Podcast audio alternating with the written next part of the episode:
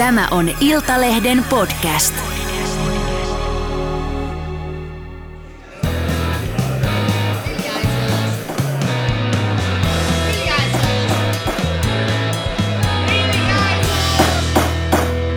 Politiikan puskaradio.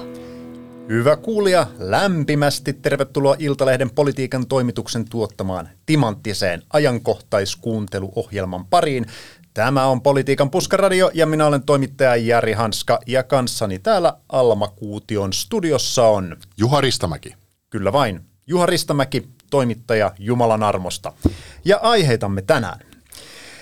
Vihreiden tuolileikki on saatu päätökseen ja eilen eduskuntaryhmä valitsi puheenjohtajakseen helsinkiläisen ydinvoimaa karsastamattoman Atte Harjanteen. Puhutaan näistä henkilövalinnoista ja niiden vaikutuksista tuota pikaa.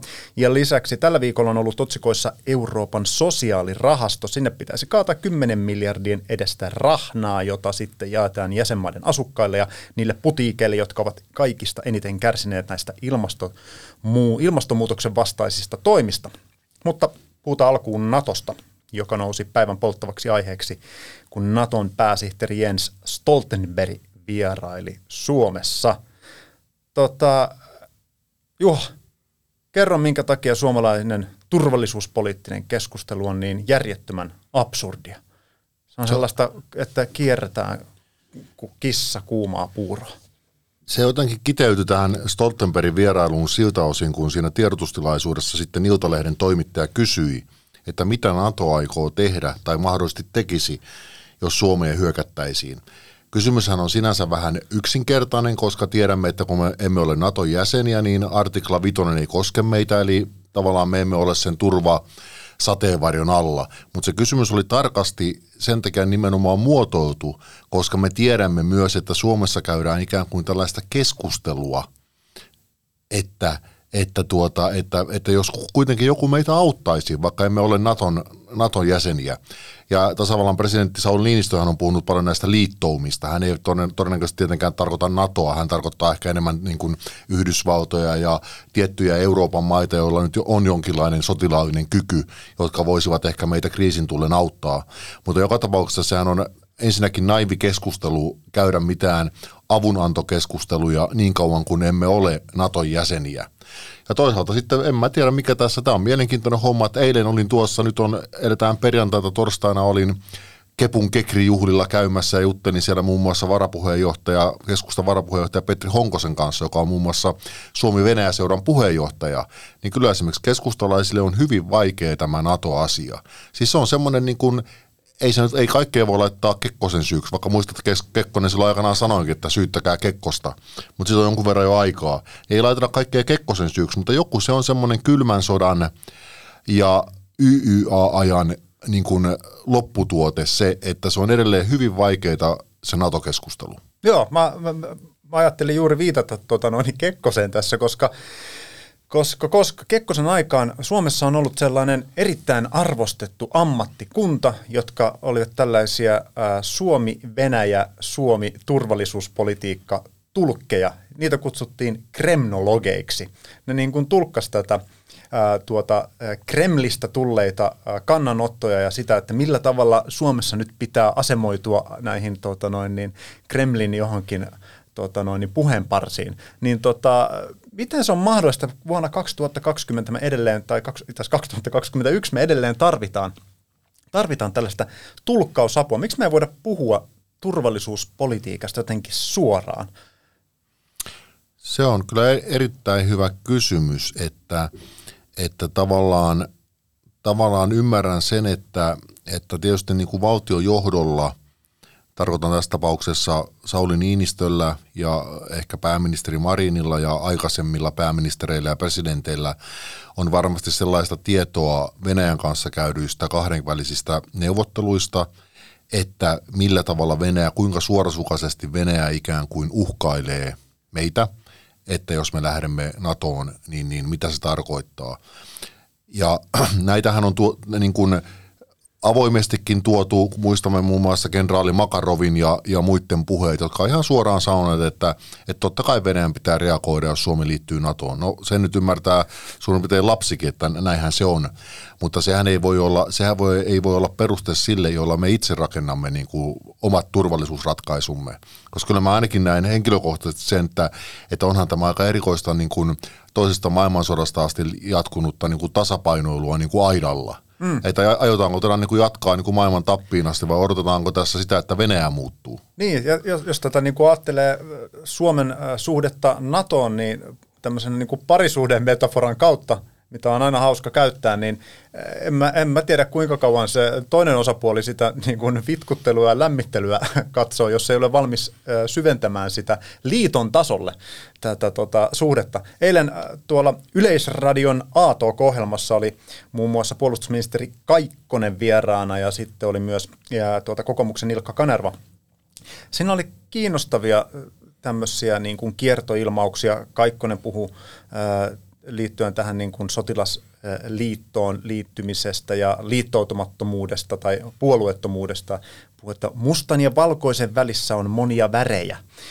Ja Kanerva taas äh, kertoo, että äh, tai argumentoi tavallaan että Suomen nykyistä positiota sillä, että jos Itämerellä syntyy joku konflikti, niin NATO on tavallaan automaattisesti siinä osapuolena, että se tuskin niin kuin jää siitä ulkopuolelle, koska esimerkiksi Norja on NATO-maa, Baltian maissa on NATO-maita ja näin poispäin, niin tota, siinä on hassu aja. Hän nosti myös esimerkiksi sen, että, että jos tota, esimerkiksi Gotlannin, että jos tota, joku konflikti syttyisi, niin jättäisikö NATO niin kuin Gotlannin erittäin strategisen kohteen tuota, niin jotenkin huomioimatta. Niin eikö siinä ole vähän semmoinen ajatus, että että ollaan niin kuin vapaa-matkustajina siinä, koska ympärillä on näitä NATO-maita, niin me sitten voidaan tässä tota, tasapainolla ja pysytellä jotenkin äh, ulkopuolella. Se on hyvin mielenkiintoinen kysymys ja ylipäätänsä niin kuin, siinä, siinä, siinä, sillä tavallahan varmaan niin kuin meidän turvallisuuspoliittiset selonteot ja muut on oikeassa, että, että on ehkä aika vaikea nähdä sellaista tilannetta, että joutuisimme ikään kuin yksin hmm. Venäjän aggression kohteeksi, että todennäköisesti sellainen liittyy johonkin laajempaan kuvioon, eli Itämeren alueella tapahtuvaan sotilaalliseen yhteenottoon, jos, jos sellainen tulisi. Ja, ja tota, siinä tilanteessa millä tavalla ikään kuin me pystyisimme olemaan niin kuin kaiken sen ulkopuolella, on niin kuin aika vaikea nähdä. Tietysti mahdollista, mutta aika vaikea nähdä. Tähän on liittynyt myös se, myös se kädenvääntö niissä, kun tämähän on tätä nimenomaan tätä kremnologiaa ja pilkuviilaamista, tämä meidän ulko- ja turvallisuuspolitiikka, niin näissä selonteoissa on ollut se ikään kuin se lause siitä, että salliiko Suomi oman alueensa käyttämiseen, käyttämisen niin kuin, ikään kuin, niin kuin toimintaan jotakin kolmatta osapuolta vastaan.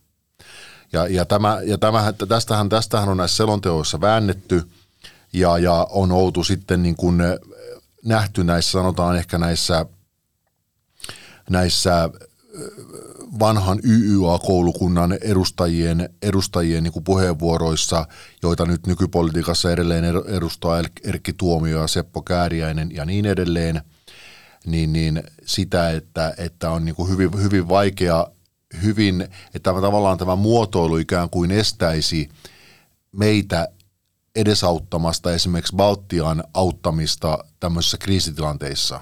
Hmm. Ja tasavallan presidentti Niinistöhän Iltalehden haastattelussa viime tammikuussa oikoi tätä. Hänen mielestään se niin kuin on hyvin kummallinen kummallinen niin kuin muotoilu. Hän sanoi, että se on epäonnistunut muotoilu niissä selonteoissa ja hän antoi ymmärtää, että näin ei tietenkään ole, etteikö, ettemmekö me voisi tällaisessa tilanteessa olla niin kuin myötämielisiä niin kuin Baltian alueen, Baltian, esimerkiksi jos Viro joutuu, joutuu aggression kohteeksi, niin ettemmekö voisi antaa niin kuin omaa aluettamme ikään kuin Viron tukemisen niin kuin edesauttamiseksi.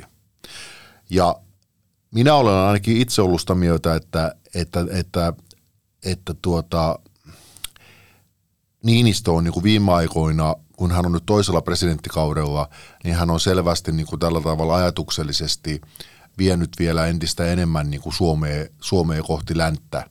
Tokihan hän, hän, hän ei niin kuin mitenkään julkisesti NATO, NATO-jäsenyyttä kannata, ei tietenkään, eikä mennä hänen pään sisälle siinä asiassa, mutta jos seuraa näitä niin kuin pieniä liikkeitä, mitä hän on tehnyt, tai pieniä puheita, mitä hän on puhunut. Hän on viime aikoina puhunut myös siitä kokoomuslaista, hän on muutenkin puhuneet tästä, ja tästäkin tietysti kepulaiset ovat erityisesti huolessaan, varmasti demaritkin, koska he vastustavat tätä NATO-jäsenyyttä, niin on puhuttu paljon tästä, että EU ja NATO niin kuin organisaatioina entisestään ikään kuin liukenisivat yhteen. Ja EUllahan on nyt se oma strateginen kompassisuunnittelu, missä he määrittävät sen, että mikä on EU niin kuin sotilaallinen kunnianhimotaso. No mm. sehän tiedetään, että todennäköisesti EUn sotilaallinen kunnianhimon taso tulee olemaan se, että se hoitaa kriisinhallintaoperaatioita mm. tai tämmöisiä pieniä hallittuja operaatioita ja silloin kun EUn intressit lähialueella tai sitten vähän kauempana ovat niin kuin uhattuina. Mutta se kollektiivinen puolustushan jää Naton varaan. Ja silloin ikään kuin se, se niin kuin entistä enemmän niin kuin totta kai e, Natossahan on paljon EU, EUn myös ulkopuolisia maita, mutta tavallaan tämähän on se vanha ajatus ikään kuin, niin kuin EUsta niin kuin Naton kolmantena pilarina. Mm, kyllä. Ei, tai toisena pilarina, miten se nyt meni, mutta niin kuin yhtenä Naton pilarina. Niin, niin musta se on nyt se uusi ajatus, missä ehkä sanotaan tämän maan ne, jotka ovat sitä mieltä, että, että NATOon pitäisi liittyä, ehkä panevat toivon niin kuin tälle kehitykselle. Niin, että tavallaan ajaudutaan sitten sen kolmannen pilarin kautta lopulta sinne NATO-jäseneksi. Kyllä, että tavallaan että se tulee tiellä vastaan anyway. Niin, mutta siis lopulta se tarkoittaa sitä, että me joudutaan se ratkaisu tekemään, mikä tuntuu jotenkin hassulta kiertää tätä kysymystä. Ja sitten yksi elementti tässä on vielä tämä, että että Suomi säilyttää jotenkin suuremman liikkumavapauden, kun me ollaan tällaisessa tota noin, niin harkitsemistilassa, että meillä säilyy jotenkin isompi tavallaan poliittinen pelivara siinä. Mulla ei ole kyllä koskaan avautunut ihan tasan tarkkaan se, että mitä me hyödytään siitä, että me ei olla Natossa, mutta ollaan niin, kuin niin likeisissä tekemisissä kuin mahdollista. Meidän kalustoa ja kaikki kouluttautuminen tehdään niin kuin NATO-yhteensopivaksi, tehdään yhteis- yhteisiä sotaharjoituksia ja näin poispäin. Niin että ollaan niin kuin mahdollisimman lähellä, mutta sitten se niin kuin jätetään hyödyntämättä se, vi- se viidennen artiklan tuoma, tuoma turva. Kyllä, ja se, että, että tavallaan niin kuin mitä voisi ajatella niin kuin lähitulevaisuudessa tai pidemmällä aikavälillä tapahtuu, niin ei kai ole oletettavaa, että me jäädään jonkin tämmöiseksi niin kuin idän ja lännen väliseksi niin kuin kummaksi harmaaksi vyöhykkeeksi. Sitähän me ei tiedetä, että millä tavalla Venäjä muuttuu, koska Venäjän kehityshän voi, vaikka nyt se näyttää tietysti niin kuin aika lännen, lännen vinkkelistä niin kuin aika negatiiviselta ja tätä vastakkainasettelua koko ajan on, mutta pitää muistaa, että, tuota, että kyllä Venäjäkin, Venäjäkin voi muuttua. Että eihän sitä nyt hirveän pitkä aikaa ole, kun tai itse asiassa Venäjällä ja Natollahan on edelleen olemassa esimerkiksi tämä Venäjä-NATO-yhteistyöelin, joka ei siis käytännössä on jonkun pitkään aikaan ole toiminut, mutta tämmöisiähän erilaisia niin kuin, erilaisia viritelmiä on ollut aikanaan. Se, se tehtiin niin kuin käytännössä kai käsittääkseni niin kuin islamilaisen terrorismin niin kuin tulppaamiseksi, koska Venäjällä ja Natolla oli siinä niin kuin yhteisiä intressejä. Että, että jos tämä niin kuin jollakin tavalla jossakin tulevaisuudessa tämä Venäjän niin kuin nationalismi ja patriotismi, joka johtaa sitten tämmöiseen erilaisiin niin kuin, myös niin kuin sotilaalliseen uhitteluun ja aggressioihin niin kuin vähenee, niin voihan se olla, että tämä – tämä jännitys niin kuin lientyy sitäkin kautta, mutta summa summarum, kuitenkin kyllähän meidän pitäisi pystyä ratkaisemaan meidän turvallisuustilanne niin kuin pitkällä aikavälillä. Ja se pitkän aikavälin ratkaisu ei käytännössä voi olla mikään muu kuin, että me, olla, että me entistä enemmän liittoudumme länteen. No toinen vaihtoehto on tietysti, että tehdään sotilasliitto Venäjän kanssa. Sillähän tämä asia tietysti hoitus, mutta, mutta en mä tiedä, onko sillekään kannatusta.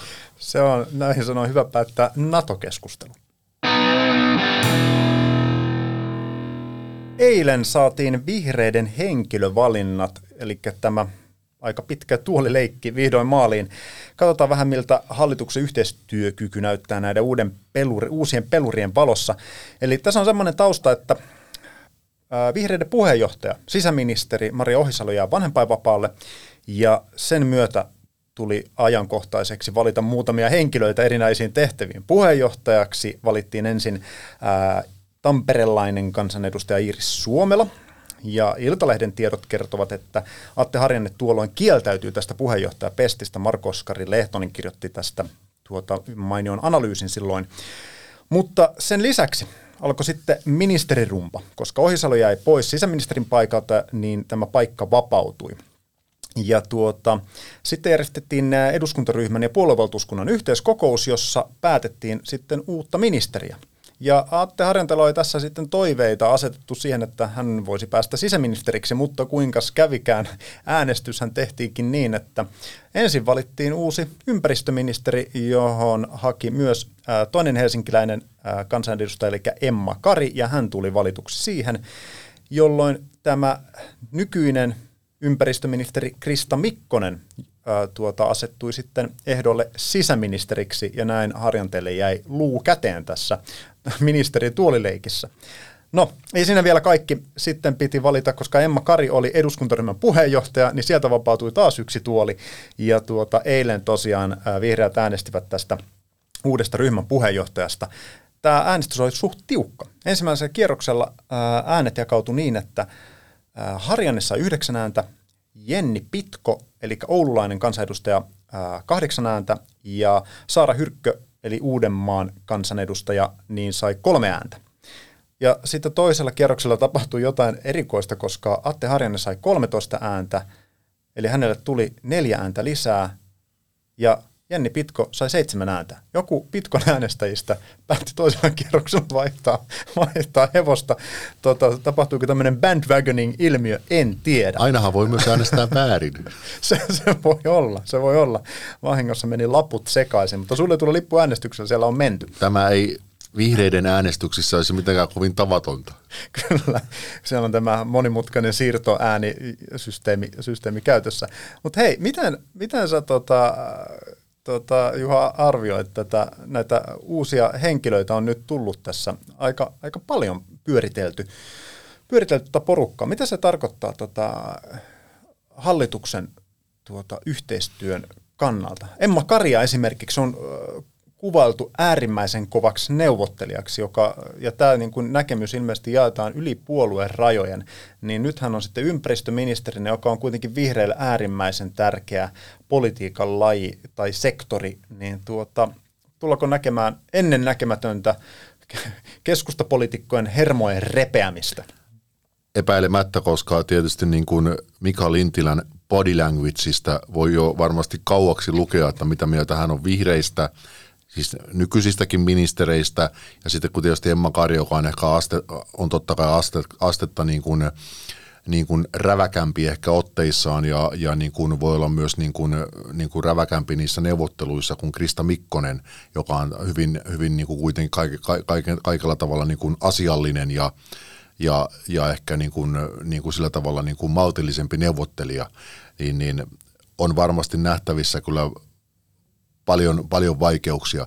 Se ei, sitä en tiedä, tarkoittaako se, tarkoittaa se mitään, mitään sen kummemmin niin kuin hallituksen kaatumiselle tai kaatumatta jättämiselle, koska oletan, että näillä nykyisillä hallituspuolilla on halu pitää tämä hallitus kuitenkin kasassa. Mutta se on selvä, että ensi keväänä, ensi keväänä alkutalvesta, niin jos ei ne päästötavoitteet, mitä on asetettu, niin näyttäisi toteutuvan nykyisillä toimilla, niin sittenhän niitä tehdään lisää. Ja silloin tietysti mennään muun muassa sinne maatalouden puolelle, mitä nyt on muutenkin pyöritelty tässä, että sieltä olisi kuitenkin näistä turvepelloista ja muista niin kuin saatavissa suhteellisen niin kuin, en sano helposti, mutta ainakin rahalla saatavissa niin kuin huomattavia päästövähennyksiä. Mutta sehän on sitten sitä Kepun ydinosaamisaluetta, jo, jo, joihin he eivät tietenkään, kun myös eduskuntavaalit ruveavat pikkuhiljaa lähestyä, niin haluaa päästää niin kuin vihreitä, vihreitä niin kuin möyryämään sinne turvepelloille. Että kyllä sitä, var, kyllä sitä varmasti iso poru tulee.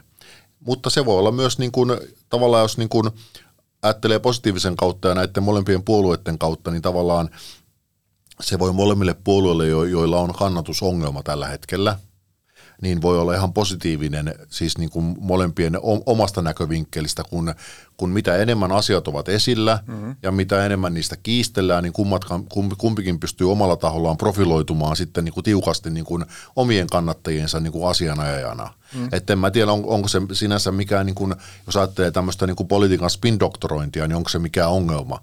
Koska sitten taas, niin kuin, sitten taas niin kuin, koska sehän vihreitten se perinteinen niin kuin, toinen ääripää on ollut perussuomalaiset niin eihän niin kuin tavallaan, sehän on suosinut kaikkihan Jussi halla ja varsin Maria Ohisalo ja, ja, ainakin aikaisemmin niin kuin se varmaan niin kuin molemmat tiesivät, että se suosii molempia.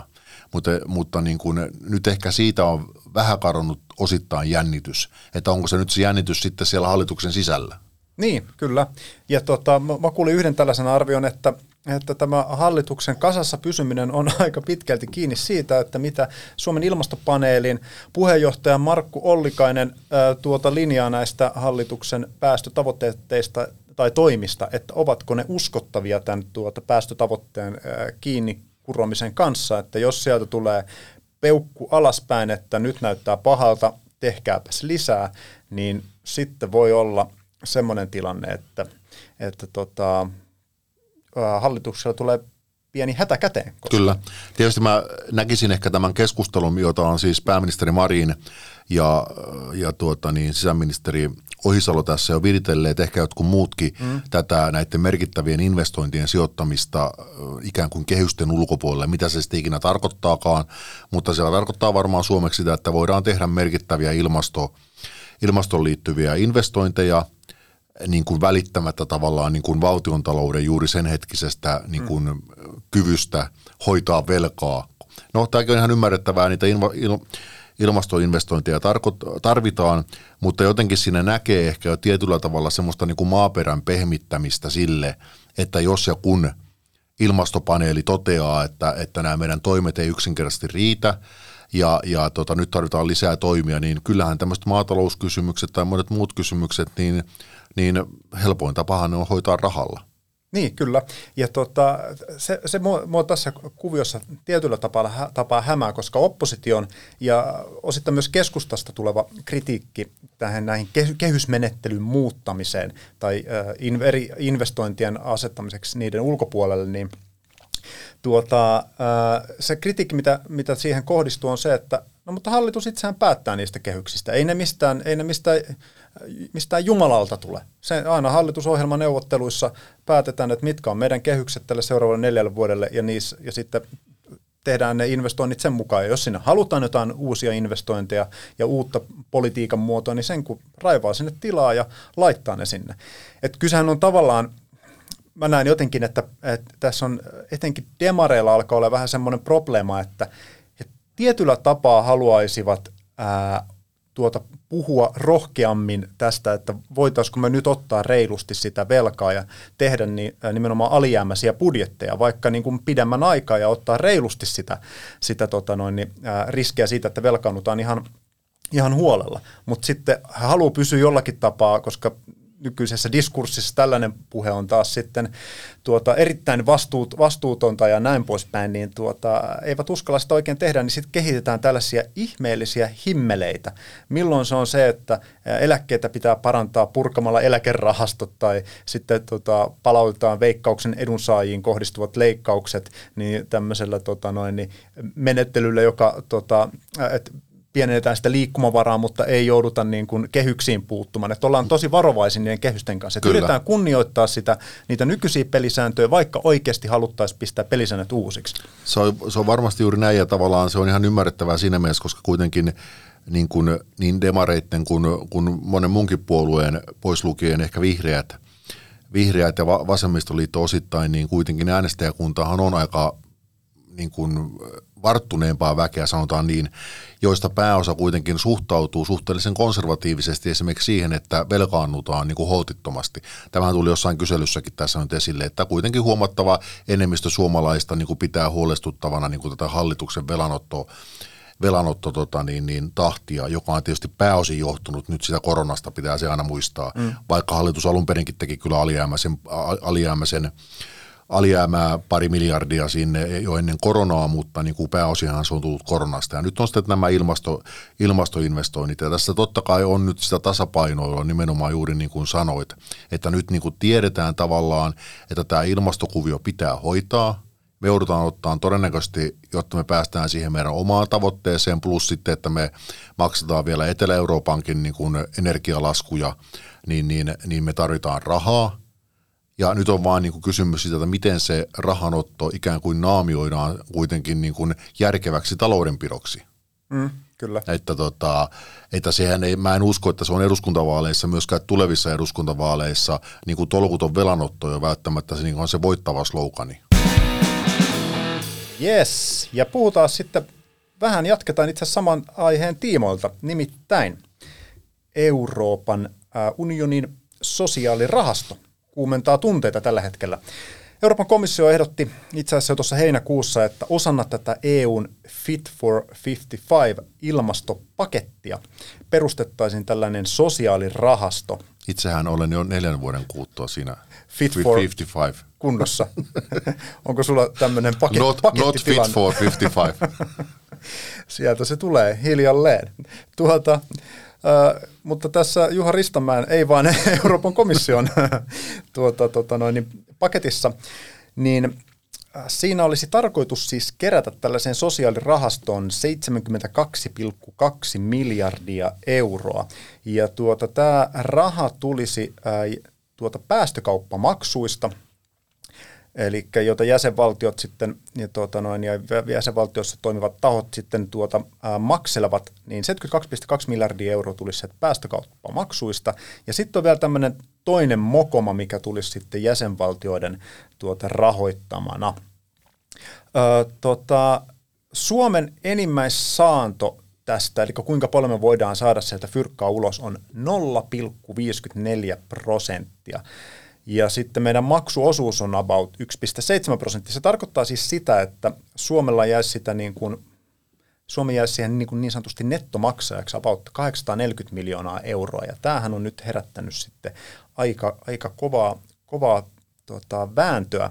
Jopa maan hallitus on suhtautunut tähän kriittisesti tai jopa erittäin kriittisesti, mutta ei yksi, yksi oikoisesti vastusta tätä.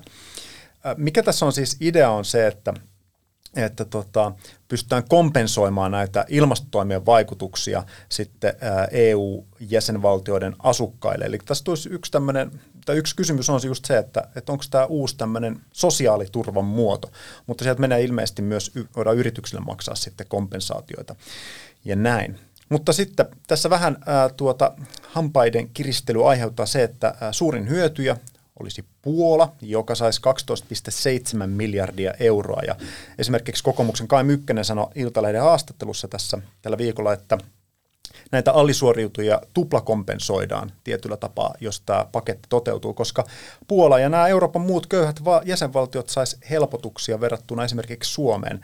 Tai siis nämä on saaneet helpotuksia Suomen verrattuna jo siinä vaiheessa, kun päästötavoitteita asetettiin. Eli ne huomioitiin jo siinä, että nämä on nyt takamatkalla ja nyt tehdään tämmöinen toinen kompensaatiomenettely. Ja tämä on eilen ollut kyselytunnilla isona keskustelun aiheena. Se on niin kuin ymmärrettävää tavallaan se, nythän on, nythän on puhuttu myös näistä erilaisista muista, muista paketeita, joita suunnattaisiin ikään kuin Euroopan ulkopuolisille maille, esimerkiksi kehitysmaille, vai sanotaanko nykyään nämä kehitysmaat, sanotaan nyt tässä yhteydessä, kehittyvät maat, kehittyvät maat. Hmm. tiedä, tiedämme mistä puhutaan, ja se on tavallaan niin kuin ihan ymmärrettävää, että jos haluamme hoitaa tämän niin kuin ilmastokriisin toimenpiteitä suhteellisen niin kuin nopealla aikavälillä, niin tietysti varmasti niin kuin varakkaan lännen pitää tukea näitä kehittyviä maita, jotta, jotta he pääsevät ikään kuin siihen, siihen, siellähän tietysti päästöistäkin syntyy vähemmän, jos ajattelee vaikka Afrikkaa, niin sen heidän päästöosuus on aika pieni, mutta, mutta sen kasvava väestön päästöthän lisääntyy ja väistämättä, joten, joten on ihan niin kuin järkevää, että niin kuin, niin kuin varakkaampi länsi tukee tätä siirtymää. Mutta sitten tämä niin kuin EUn sisäinen, koska EUn, EUlle, EUhan, EUhun ei sisään edes pääse kehittyvä maa, koska jokaisen maa, joka tulee EU-jäseneksi, pitää tietysti täyttää tietyt taloudelliset, sosiaaliset, oikeudelliset ja niin sanotut ja muut kriteerit. Mm. Niin se on niin kuin aika vaikea, niin kuin, vaikka EU perustuukin totta kai näihin tulonsiirtoihin ja, ja pyritään tätä entistä Itä-Eurooppaa ikään kuin niin kuin, niin kuin nostamaan niin kuin läntisen Euroopan tasolle, mutta tämä niin kuin tavallaan tämä kuppaus lainausmerkeissä, kun se jatkuu niin kuin kerta toisensa jälkeen, juuri on päästy tästä niin kuin, elvytyspakettiasiasta eteenpäin, ja nyt on sitten seuraava niin kuin avunpyyntö jo sisällä. Niin kieltämättä tämä hieman semmoista niin kuin, ainakin henkisesti semmoista niin kuin EU-solidaarisuutta rupeaa pikkuhiljaa koettelemaan. Mm, kyllä.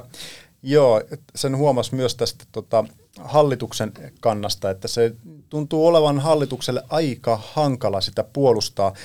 Krista Mikkonen tuossa ympäristöministeriön tiedotteessa sitä puolusti sillä tavalla, että, että, tota, että ei sanota kategorista ei sanaa tälle ää, paketille, koska se on tehty osaksi tätä ilmastopakettia ja osaksi tätä päästökauppaa.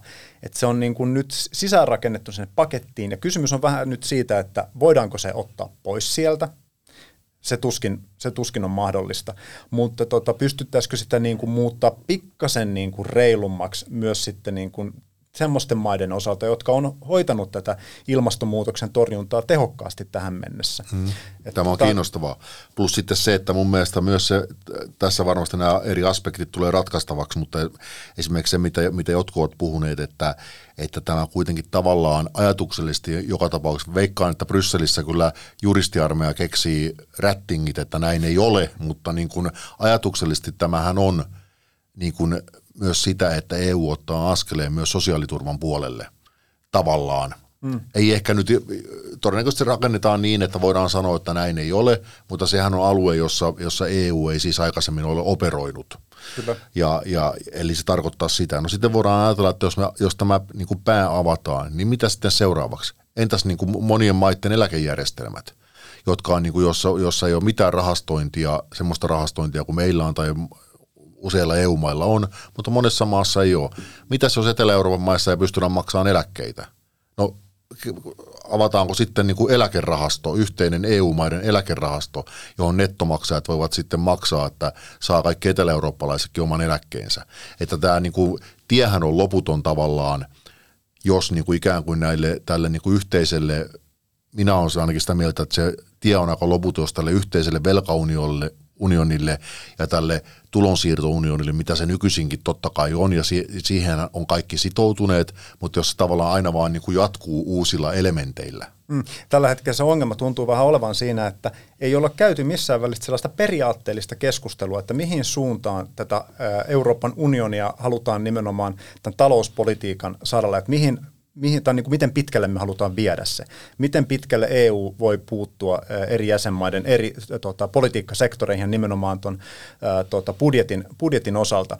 Et Tämähän tuli vastaan silloin elvytyspakettikeskustelussa, koska siinä tehtiin ihan merkittävä periaatteellinen muutos aikaisempaan. No nyt ollaan taas tämän sosiaaliturvakysymyksen äärellä, että onko tämä nyt yksi tämmöinen sosiaaliturvan muoto, jos, jos sillä kuitenkin sitten kompensoidaan nimenomaan pienituloisimpia. Mm. Ja tota, sitten tämähän ajautuu tietyllä tapaa umpikuja joka ikinen kerta tämä keskustelu, kun jotain uutta elementtiä ehdotetaan, jos me ei käydä semmoista niin kuin periaatekeskustelua, että mikä tämä tota, tulevaisuuden näkymä Euroopan unionissa on. Mutta mä en ole ihan varma tästä kotimaan keskustelusta nyt, koska ää, kun mä Kai Mykkästä haastattelin, niin mä koitin hän saada hänestä vähän ulos, että onko kokoomus sitten mieltä, että äänestetään sitten nurin tämä koko homma, jos se tota, ilmasto, tai jos tämä tota, sosiaalirahasto pysyy siinä niin kuin, osana tätä ilmastopakettia, niin hän vähän sitten kiertelijä, mutta ei niin kuin ollut sillä kannalla, että, että sitä nyt kokonaan kannattaisi sen takia hävittää, koska siellä on myös sellaisia, paljon sellaisia hyviä elementtejä, jotka kokoomukselle käy ja jotka on niin kuin kannatettavia tämän ilmastonmuutoksen torjunnan, torjunnan ja hillitsemisen kannalta.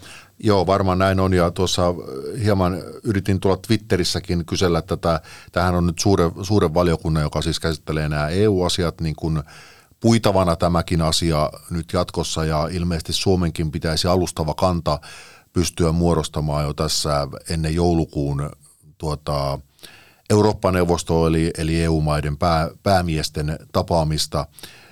Ja selvästihän oli nähtävissä nyt hallituksen puheenvuoroista tuolla kyselytunnilla, että hallitus hakee nyt tässä niin kuin tukea eduskunnasta. Eli tavallaan sinänsä niin kuin pistää vähän niin kuin eduskunnan selkä seinää vasten, että, että te kerrotte nyt, että mikä meidän kantamme on. No hallituksellahan on tietysti suuressa valiokunnassakin enemmistö, eli hallitus voi sieltä ujuttaa semmoisen kannan ulos, kun hallitus haluaa, mutta selvästi tässä on nyt kyllä niin kuin tiukka paikka, tiukka paikka, niin kuin, koska se, että jos ja tässä jälleen nähdään tämä sama näytelmä, mikä nähtiin elvytyspaketin suhteen, ja, ja siinä lähtökohtaisesti oli tietysti vähän eri tilanne, koska se, sitähän hallitus puolusti kuitenkin sinnikkäästi, mm. koska, koska se oli, hallitus oli sen sopinut ja katsottiin, että se on Suomen etujen mukaista ja that's it, ja hallitus puolusti sitä. Nyt hallitus on tietysti jo hieman niin kuin lähtökohtaisesti aika kriittinen Kyllä. tätä, niin kuin tätä sosiaalirahastoa kohti. Mutta jos tässä nyt nähdään se sama näytelmä tavallaan, että joudutaan kuitenkin niin kuin sen sitä kautta, että kun olemme kuitenkin EU-ssa aika pieni peluri ja meidän etujen mukaista on kuitenkin edelleen olla EU-jäsen ja olla euron jäsen ja, ja kuitenkin kuulua siihen yhteisöön, niin joudumme tämänkin niin kuin tavallaan tämänkin niin kuin keitoksen nielemään, kyllä. siis pitkin hampain, niin voin kyllä sieluni silmillä nähdä, minkälaisen vaaliaseen perussuomalaiset tästä saa. Viikon vitsin meille tarjoilee toimittaja Marko Oskari Lehtonen ja vitsin lukijana toimii jumalaisen pehmeä ääninen Juha Ristamäki. Miksi kutsutaan tilannetta, jossa puhemiestä kiroavalle kansanedustajalle jää mikrofoni päälle täysistunnossa? Leena merihädässä. Kiitos sinulle, arvoisa kuulija. Muista, että olet upea tälläkin viikolla.